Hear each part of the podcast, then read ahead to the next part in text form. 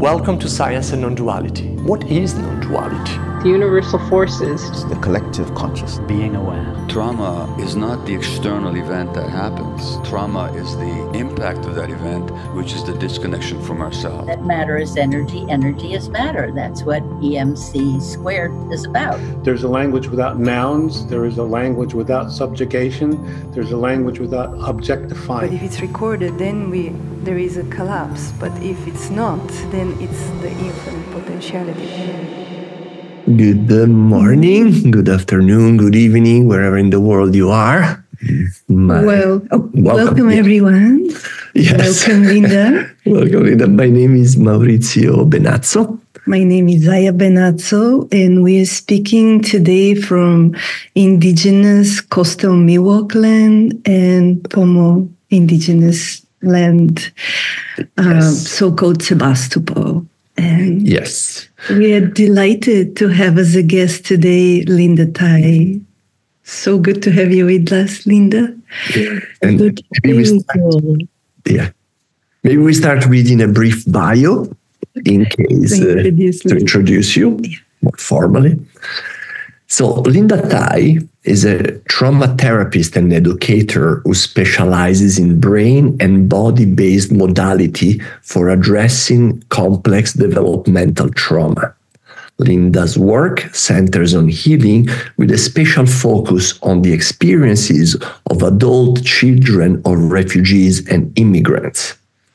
Her teaching is infused with empathy, storytelling, humor, research, practical tool, applied knowledge, and experiential wisdom over and over. And Linda, I wonder if you could offer something to bring us fully here to Orient. We're coming from so many um, directions, uh, and just so we're we're we're here together. Yes. So cảm ơn Zaya, cảm ơn Maurizio. Chào bạn. Tôi rất vui và hân hạnh có được cơ hội cùng cùng các bạn hôm nay. So, welcome, friends. I'm coming to you today from the lands of the Duwamish and Coast Salish peoples. Um, I live on the traditional lands of the Tanana Athabascan peoples of the Middle Tanana Valley, also known as Fairbanks, Alaska. And I was born in Vietnam and raised in Australia. I'm a former child refugee. And let us start with an exercise that comes from, uh, it actually comes from the world of um, Aikido, a way of centering ourselves and placing ourselves into this moment. So, if you like, I invite you to orient towards the horizon, the horizon right in front of you. Allow your gaze to soften Bring the back of your head back and your chin down. Lengthen through the spine, if that feels okay with you. And then I invite you to have a look over your right shoulder towards the horizon there, or the imaginary horizon. And then, if you like, I invite you to scan the horizon, the imaginary horizon, over to your left shoulder. And then let's trace all the way to the left. So you're looking all the way behind you.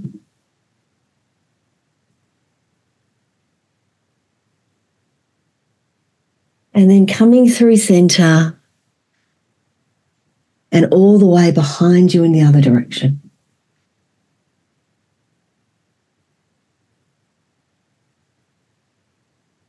And then coming back through center.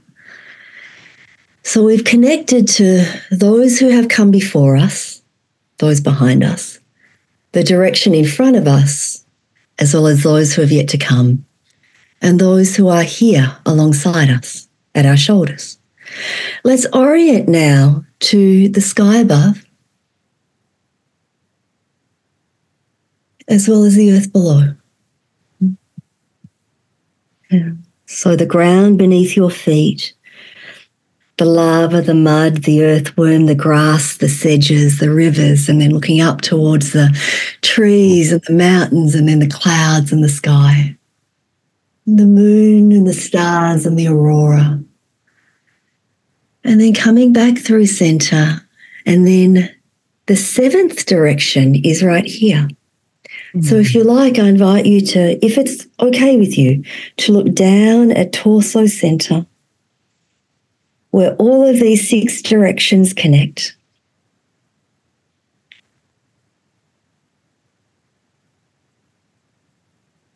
And then, if you like, to imagine a straight line from your torso center through your feet into the earth.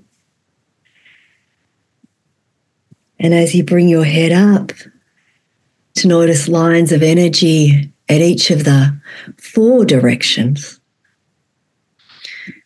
as well as connected through to the sky above. And in that directionality, positionality, to connect the 490 people who are currently in this space together at the same time.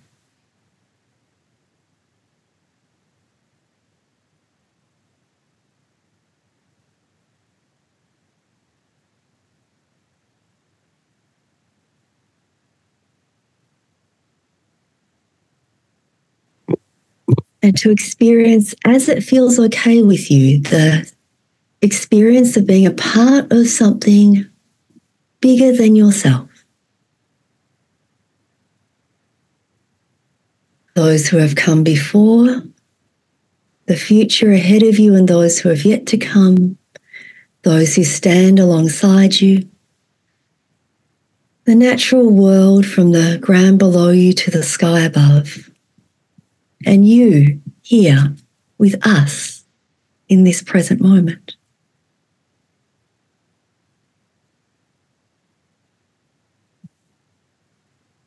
And then, as you like, perhaps you may wish to seal this practice with a self touch or a self hold that feels okay with you. And it's optional, so you don't have to. Mm.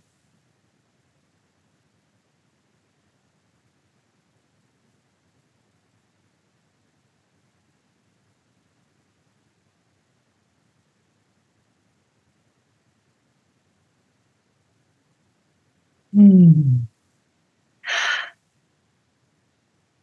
Throughout our time today, you don't have to look towards the screen the whole time. You can orient towards any of these directions as it feels appropriate for you. Mm. Oh, delicious.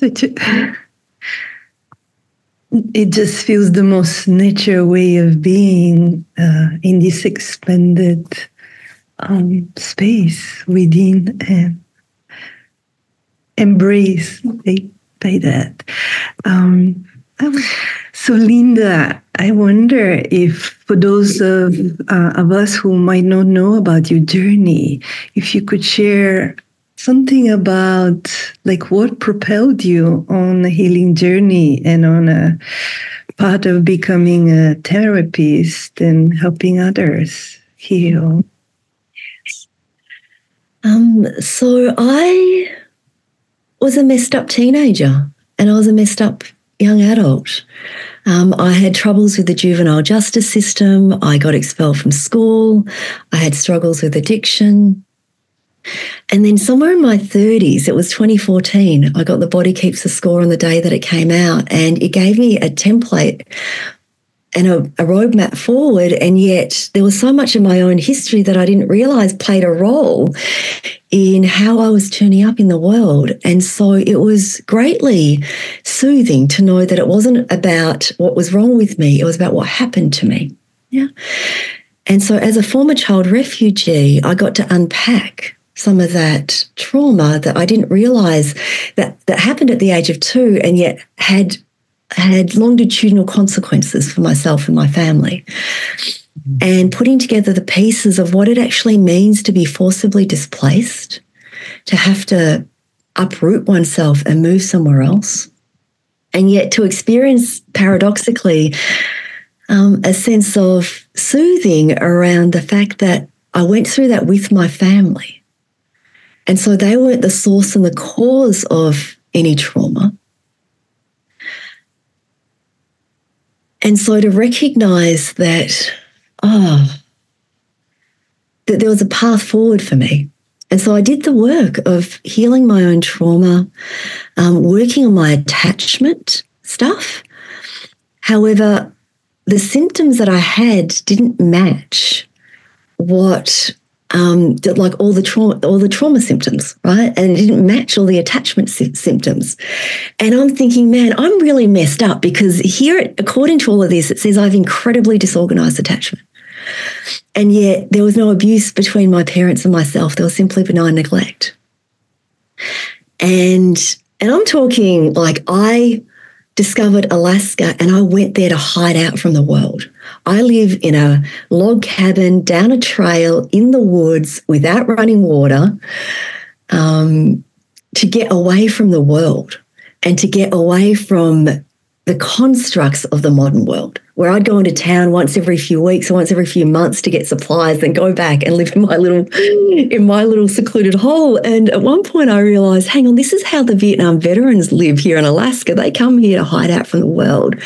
And how is it that we are so same, same, but different in terms of our stories, but same, same, but yet there's that piece in common around war. Yeah. Um, and then I I started getting even more curious about about why it was that here's how I present, but here's what the research says. And so, if you like, I invite you to write down these words um, internalized hmm. devaluation, pervasive self assessment.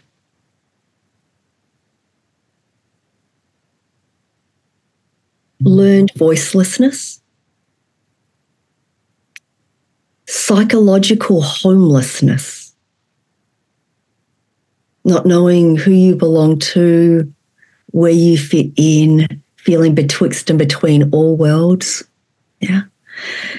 Um, rage, as well as inhibited anger like the inability to set boundaries or even ask what I want, and then rage would pop out.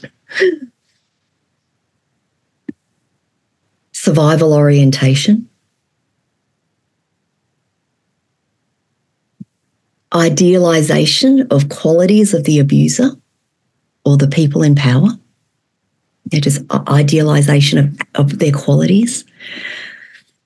And then complex and ambiguous accumulated collective grief and loss. Ambiguous and complex accumulated grief and loss. Mm. And I remember looking at that list and going, oh, that's complex developmental trauma. This is like what I've studied, right? This is what I'm. And then I looked at the author of the work, and it was Dr. Kenneth Hardy, who's a black psychologist who specializes in the racial, in the invisible wounds of racialized trauma. And that was when I went, oh my God, this entire time I've been misdiagnosing myself with a pathology and blaming my parents.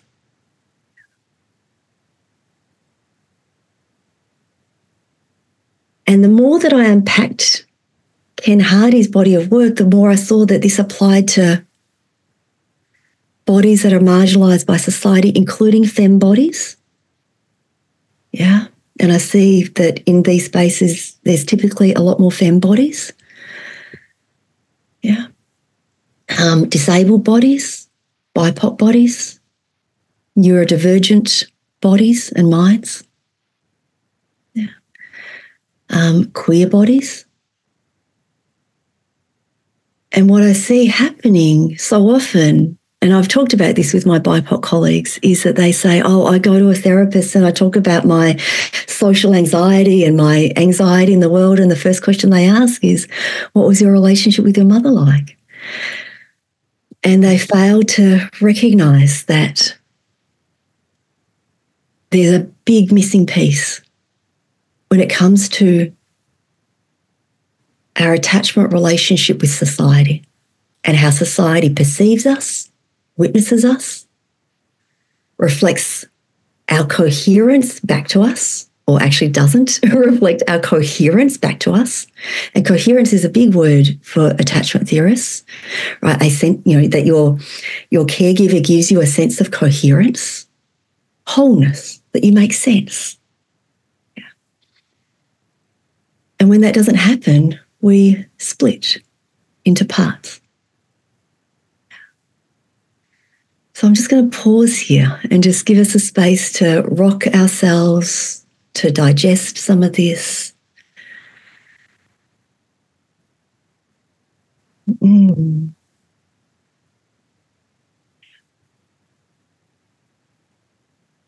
And I'm also open to unpacking some of this in conversation with um, yourself, um, Zaya Maurizio, as well as with the community before we move on to the next pieces of this because I love emergence. I love organicity.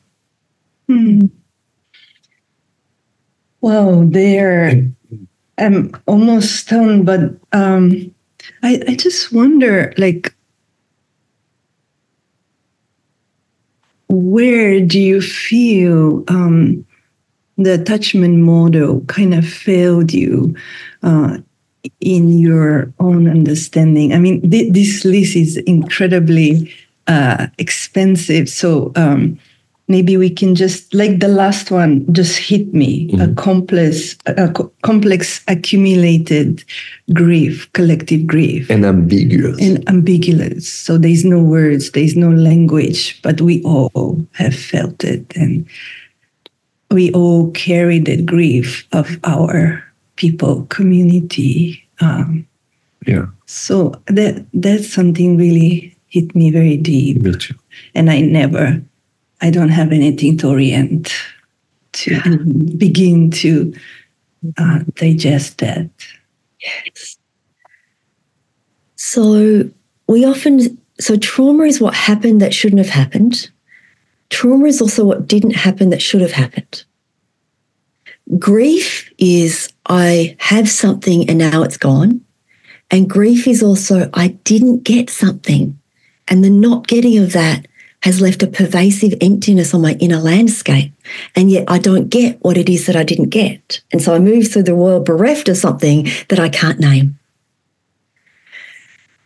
And then we add on top of that the fact that you can't grieve when you're in survival mode. We don't grieve when we're in survival mode. We're trying to get ahead. And so we stuff down our losses. We suck it up and stuff it down. We rub some dirt on it and we keep moving.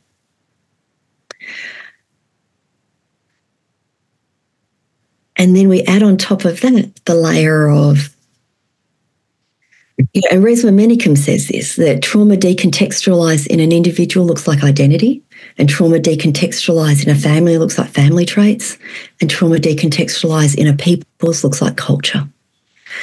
And so we know from the attachment research that parents with unresolved losses have a significant impact upon the developmental trajectory of the child because our developmentally appropriate losses aren't held or recognized by our parents. I mean, my I grew up with my dad saying to me, at least you're not we're not getting bombs dropped on us anymore. Right, that was his response to, to um, you know, a kid stealing my lunch or bullying me or, you know, just inappropriate stuff. And so I had I, I didn't get to develop a skill set for grief because my parents weren't able to help me. And the thing is, trauma says exposure equals death, and grief says all I need is witnessing. Mm. And so then you have a catch 22 where the healing that comes from having your grief, your grievances be witnessed and held, um, can feel treacherous when you've had your grief or your grievances be minimized, dismissed, argued with, um, victim blamed.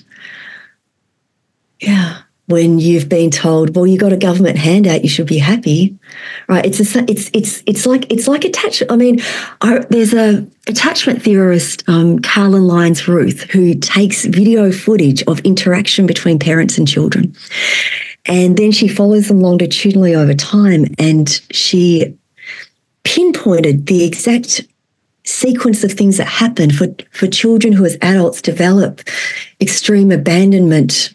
Um, disorders, symptoms, expressions, manifestations. Yeah. And what she saw when you slow down the video footage is um, there's the stranger with the infant playing on the ground. Parent comes back, and then the, the infant crawls towards the, the mother, typically. And then infant gets into a certain proximity, and the mother takes a half step back. And the infant stops and then collapses. It's so quick. And then the mother comes along, picks up the infant, puts the infant down in amongst a bunch of toys, and gives objects. Yeah. So the infant learns to soothe with objects. Right. So there we get the soothing through objects. But how different is that to me walking down the street with my parents as a child and people come towards us, stop, and then like just that stop, right? And then taking a half step back. Yeah. Or walking onto the other side of the road. I mean, this is 1979 in Australia, country, rural Australia. Or people who would come and help, like really good, well-intentioned people who would come to help, but they'd they'd come, they'd stop, they'd be the step back, and then they'd give us clothing or food or whatever, and then like out of here. Right. The the I couldn't help but see those parallels the very first time when I saw that footage. And so part of the collected, ambiguous, complicated, complex grief and loss is um, that we're supposed to be grateful. Mm. How many of us as children were told you have to just be grateful? You have it so much better than what I did, right? So we can extrapolate that to so many experiences well, at least your husband doesn't hit you. right? like, you know, the ways in which that, that violence then becomes lateralized amongst communities within our own communities where we're supposed to be safe, right? And so that's like, it's just the snowball. It's the snowball. Mm. Mm. And what I'm also sensing, Linda, is like our parents, they were in living in a survival mode. So grief, they didn't have the opportunity to grieve. Even grief was not a concept for them. So here we are uh, feeling that the weight of the grief. And often when we begin on this journey, we don't even know what we're grieving, but it's like so enormous and heavy that it's there, but you can't even speak to it. Uh, because we don't yeah so it's passed down it lives in our nervous systems and our bodies but we don't have language we don't have words maybe we have a little bit of history that really helps um, and so i just wonder for your own journey like where did you begin touching that enormous grief and also through that grief, for me personally, I have developed enormous compassion for my parents. Basically, the blame in time became compassion. Um, I wonder if that in any way resonates with you or. Yes. Mm-hmm. You know, it's actually really quite fascinating with grief because we tend to go in one of two directions. We tend to have this experience of tears that I don't know what I have to cry over, but I, there's just so many tears in there that if I start crying, I don't know if I'd stop. Um, and then there are those of us who are like, grief, I don't know what you're talking about. Right? Like, we actually are, are so, um, and that was me. I had no idea that there was that much grief there, zero. I knew that it was trauma because of the body keeps the score. And I went and did all of my own trauma work.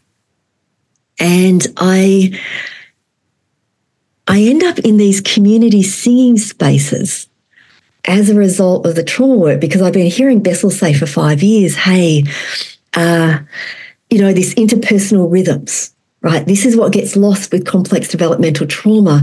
It's good to be able to develop interpersonal rhythms, and you can do that through singing and drumming and dancing. And I'm like, oh, okay. So after five years, I found myself in a, a song group, and it was call and response singing. And the body may keep the score, but song will reveal the truth in your soul. And so we started singing, and I found myself crying. And I was like, holy shit. Like this, this, there's something here.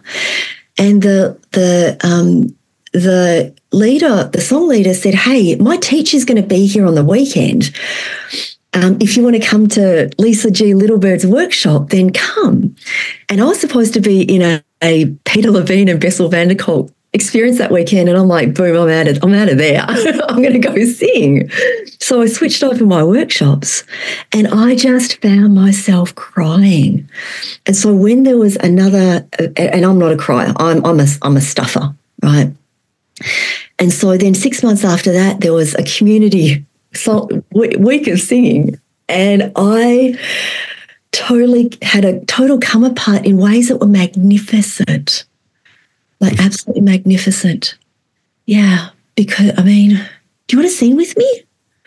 Do you want to see, see what emerges and be curious? Yum. okay, this this song is by. I was told at a very young age I, I I shouldn't even try singing, so I'm just giving that. I have residue of that. And I, and I live with a song in my head 24 seven. I sing in my head 24 seven. We are exactly the opposite that way. So just that's just so you know. That's the the notebook. um, it's okay. You can just repeat the words or mouth the words or pretend that you're singing. so this is by Shireen Armini. Um, so I'll sing one line if you like. You can sing or say or whisper the words back. I survived that well. I survived that well. And it's over now.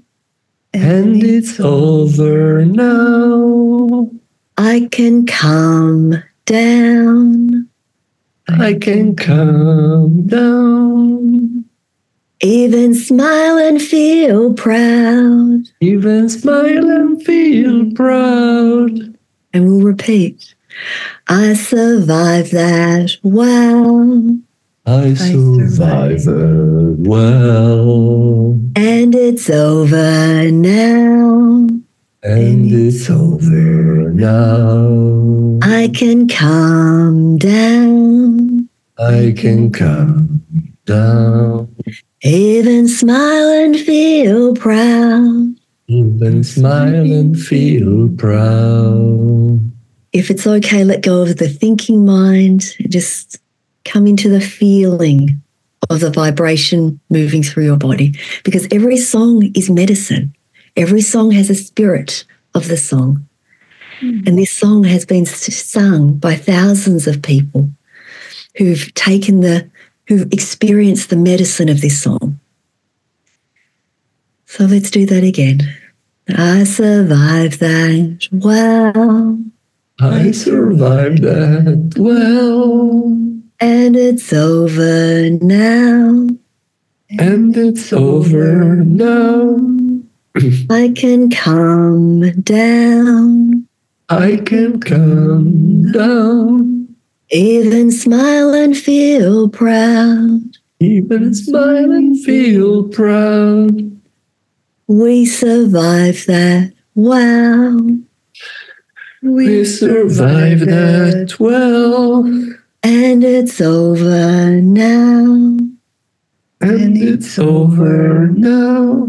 We can calm down. We can calm down. Even smile and feel proud. Even smile and feel proud. You survived that well. You survived that well. And it's over now. And it's over now. You can calm down. You, you can, can come down. Even smile and feel proud. Even smile and feel proud. So let's energetically reconnect to the seven directions.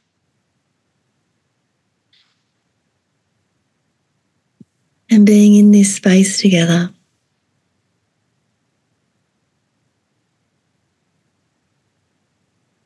Every song is a prayer. We survived that. Wow. And it's over now. We can come down, even smile and feel proud.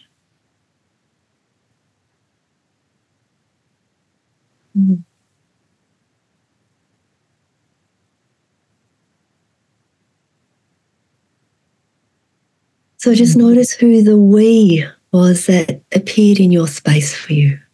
Yeah. Mm-hmm. Mm. Oh.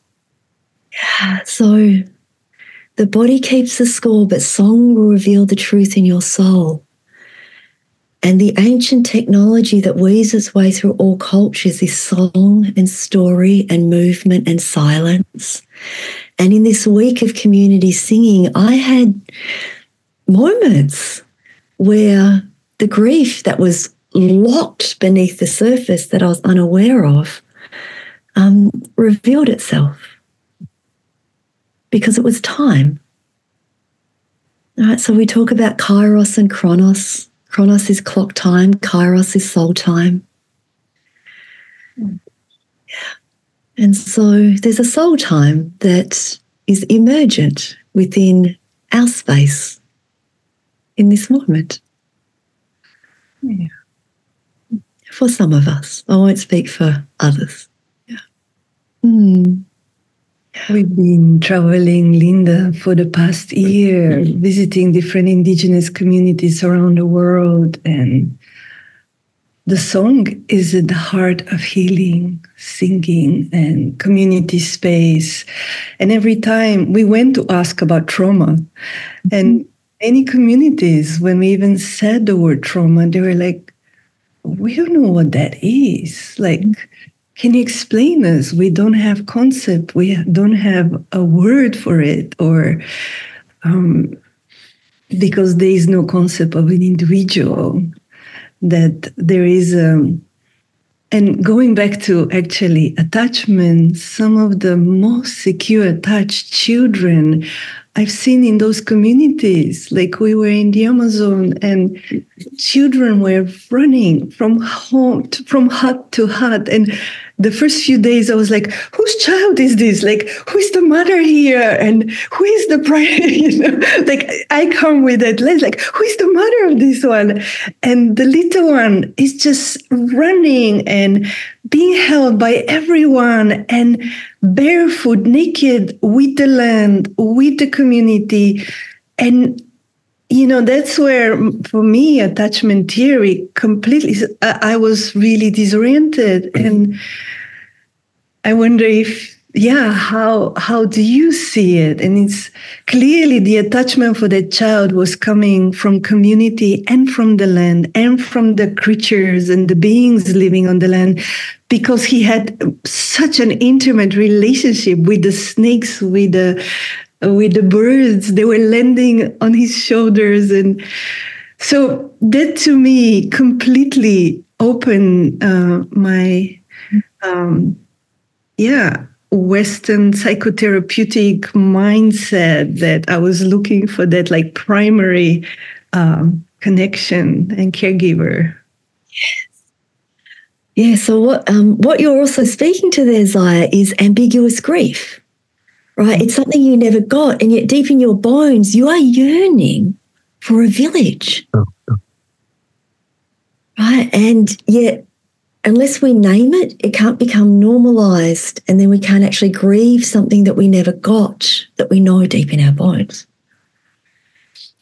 So, a more expansive conceptualization of secure attachment, secure attachment to ancestors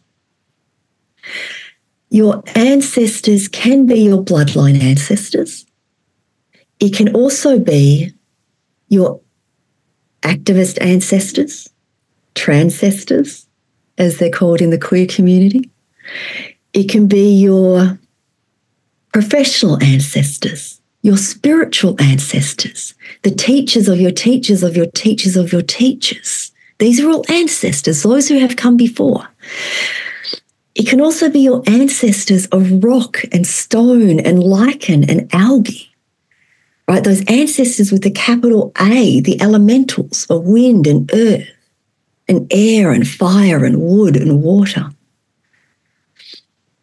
And when we look at the evolution of the cosmos, yeah, or just let's just start with life on Earth. Let's just start the evolution of life on Earth. For my ancestors to have existed, we needed to co evolve and coexist alongside our fish siblings, right? Our coconut siblings, our caribou siblings here in, in, in Alaska. Mm. And when I am hiking in the high mountains of Alaska and I'm on my hands and knees and drinking from a mountain stream just with my mouth, touching the water, I am engaging in an act that connects me to the caribou ancestors of this landscape because I'm walking along trails that have been etched into the landscape because generations upon generations of animals have walked this landscape. So that's ancestors. So that's secure attachment with ancestors. Then we have secure attachment with nature, secure attachment with the seasons and the months and the days and the weather. And to be able to name what shifts in the natural world around you at different times of the year. I feel landed into a place when I get into a cab and I say, What's what happens here at this time of year? What happens in this landscape? And they'll say, you know, the river does this and the sun does this, and these animals go into hibernation, and these animals start to wake up, and these flowers start to blossom, and you can harvest this. And like that is secure attachment to nature. It's the plant world, it's the animal kingdom, it's the shifts in the water table. And it's also throughout the day as well you know, like there's insects that emerge at different times of the day, and there's a symphony that happens throughout the day of what's happening. And see, our, our ancestors help us to tend to nature. They help us to have a relationship with nature where we take care of each other. Then we have secure attachment to culture, which is secure attachment to language, to traditions and customs that mark the passage of the transitions of human development over the course of a lifetime within a village setting. So there may be rituals and ceremony that mark the births, deaths, marriages, coming of age, yeah. When someone comes, when a visitor comes, when a visitor leaves, when there's a transition in the village, perhaps the village moves for wet season and then dry season. Yeah. There may be things that we do, like in you go to Bali and every full moon and new moon, the village stops and engages in ceremony together. Right. In my family, every full moon and new moon, we we eat vegetarian. Right, like that's yeah, and then we come together, and there's um, there's special prayers for the ancestors that we do on those days. And with all of these rituals and customs, song, story, movement, and silence are the ancient technologies that weave their way through all cultures. Yeah. The special foods that you eat at Thanksgiving, at Christmas, the people that you go see, the way in which you prepare your body, your clothing, your food, right? It becomes a connection to something larger than yourself. Mm-hmm. I actually believe that that's um, part of the the, the is part of the antecedents to cultural appropriation right? Like people feeling bereft of culture and wanting to get a sense of being a part of something bigger, and then we appropriate, you know, aspects of other cultures. Yeah, or we can. Yeah, but I also see that that it's a, it's a, it's how we get a sense of identity. Culture gives us a sense of identity, and with identity, we get a sense of belonging to something bigger than ourselves. Then there's secure attachment to time. And secure attachment, I mean, we have very anxious attachment to time in this modern life. Right. And so we're talking about life spans. Like I'm a pearl on a string of pearls. Yeah. Um, you know, may, may this work hold resonance for seven generations. It's it's part of that relationship to time. And then to be able to acknowledge bumblebee time versus redwood time. Yeah. And then lastly, it's secure attachment to our bodies mm. and to the communal body, to touch, to movement, to pleasure, to sleep, to rest, to play, and to work.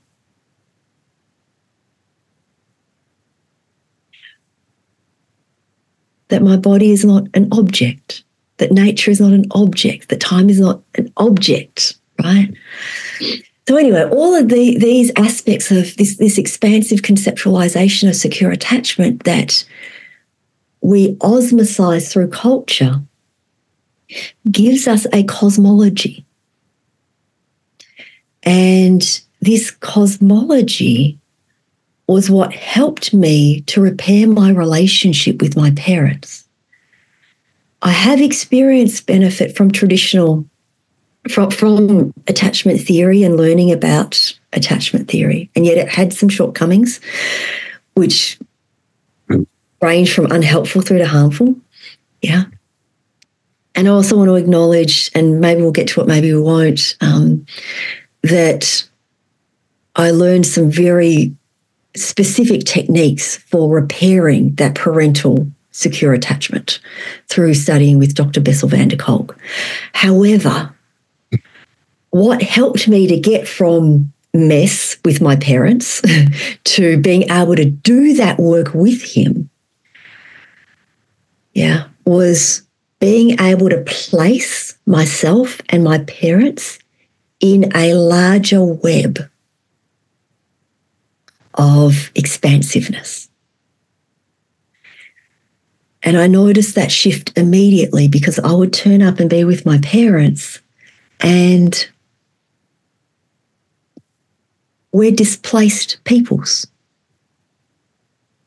And a primary, fundamental, foundational need of humans is for a place. Right? And that place is in our parents' arms, right? Or in our community's arms. But there's also the need for a place place. And so when you're displaced, right? I need to place myself and place my parents somewhere mm. within a larger cosmology so that the rift between us is actually insignificant.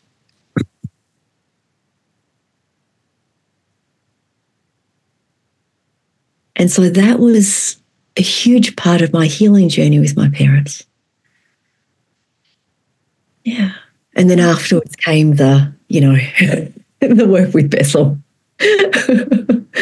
but let's pause. Let's just pause here. Let's just pause because I can see Maurizio. You're deep in thought. Oh, and... basically, you, you bloom. I know my ancestor, my grandmother specifically, gave me song in my head 24 7 to protect me from the pain. I got that in, during ayahuasca ceremony, in which they told me, "Yeah, you know why you have those songs?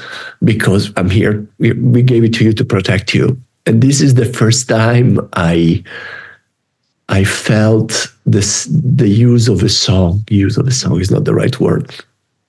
Not for negation of the experience of the pain that I, I feel and the grief that I cannot manage that was given to me to protect my mom died when I was a young boy.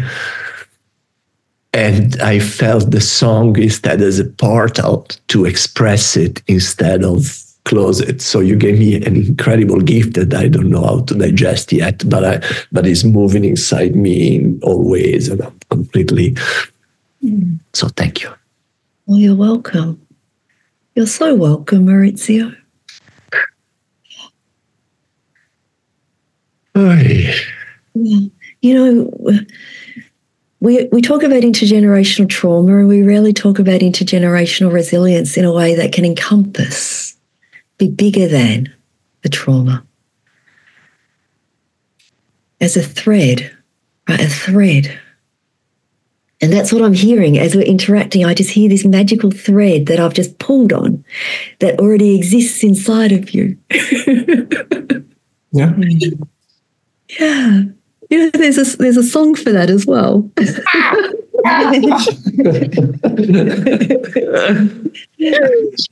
yeah, my grief teacher taught me this. He's an esteemed elder, Lawrence Cole. It's a it's not a call and echo song. Um, I'll just sing it for you. It's William Stafford's poem, The Way It Is. And it's about the thread. I, I'll see if I can remember it. There is a thread. There is a thread you carry. It goes among things that change, but it doesn't change. People wonder about what you are pursuing. You have to explain about the thread. While you hold it, you can't get lost. Tragedies happen, people get hurt and die. You, you suffer and get old. Nothing you do can stop time's unfolding. But you never let go of the thread.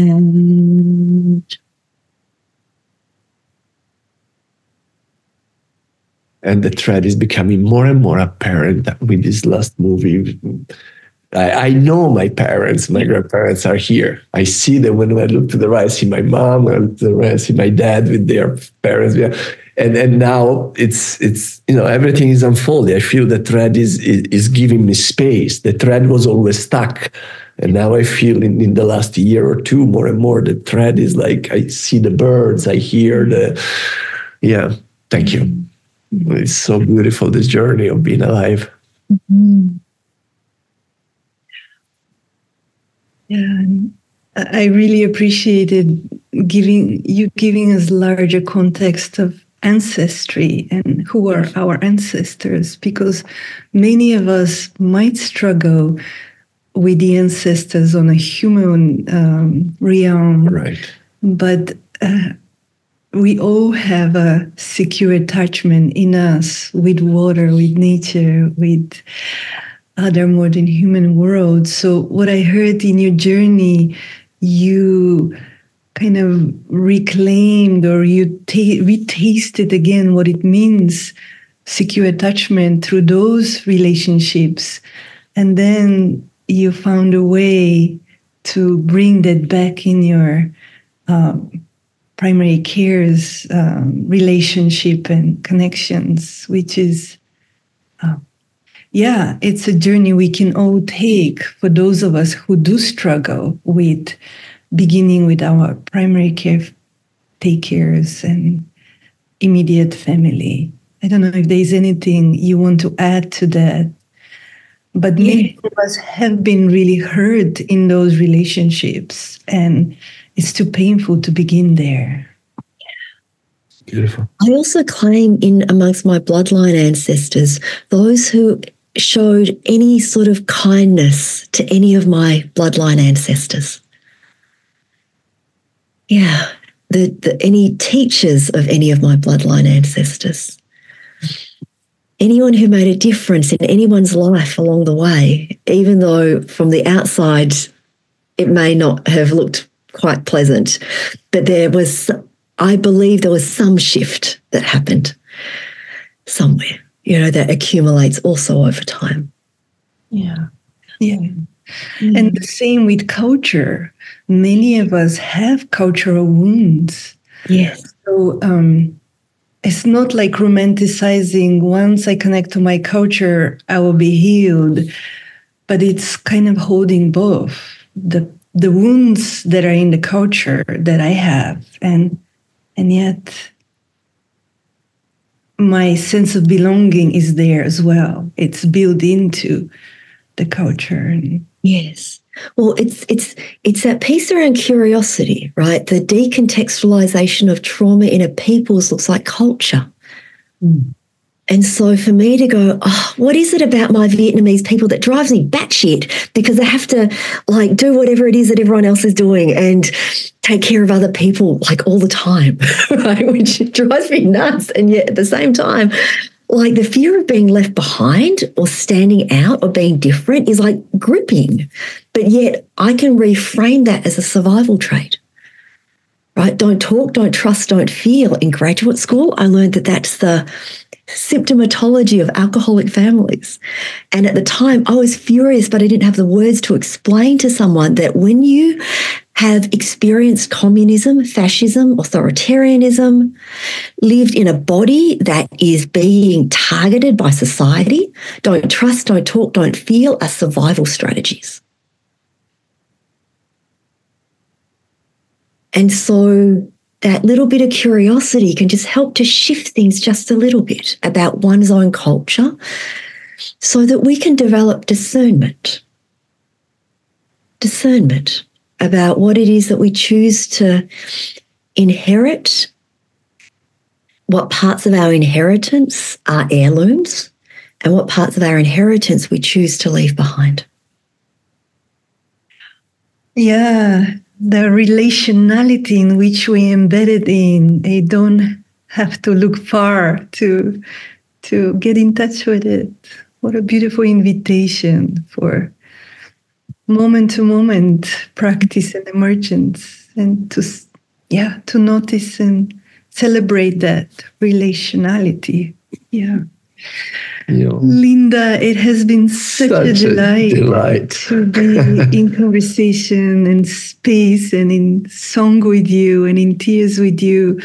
And I apologize for those uh, questions and human beings we couldn't get to, but I hope in the future we might have a chance to continue yes. our conversation and um, Linda, if you can let people know how they can connect with you, or if there is any other offering you have that they can follow you. Sure, and- thank you. Um, I have a website. It's www.lindathai.com. Um, I teach classes into the world, so you'll see a lot of my offerings in the upcoming event section, as well as uh, on demand and live classes. Uh, I have a monthly newsletter. I only send a newsletter once a month. I might send something during the month, maybe one out of three or four months. Um, you can see my past newsletter archive on the website as well, so that you don't have to subscribe. You can just check that out. Um, and then I also have Facebook if you prefer to keep in touch via Facebook. Yeah. And thank you for listening to The Sounds of SAND. We invite you to explore more of our talks, dialogues, videos, articles, events, and offerings through our website, scienceandnonduality.com. If you've enjoyed this conversation, please consider becoming a member to access our massive library of SAND content, available exclusively to SAND members. And we would love it if you could leave us a review on Apple Podcasts, Google, and Spotify. And share this episode with your family, friends, and all sentient beings. Be well.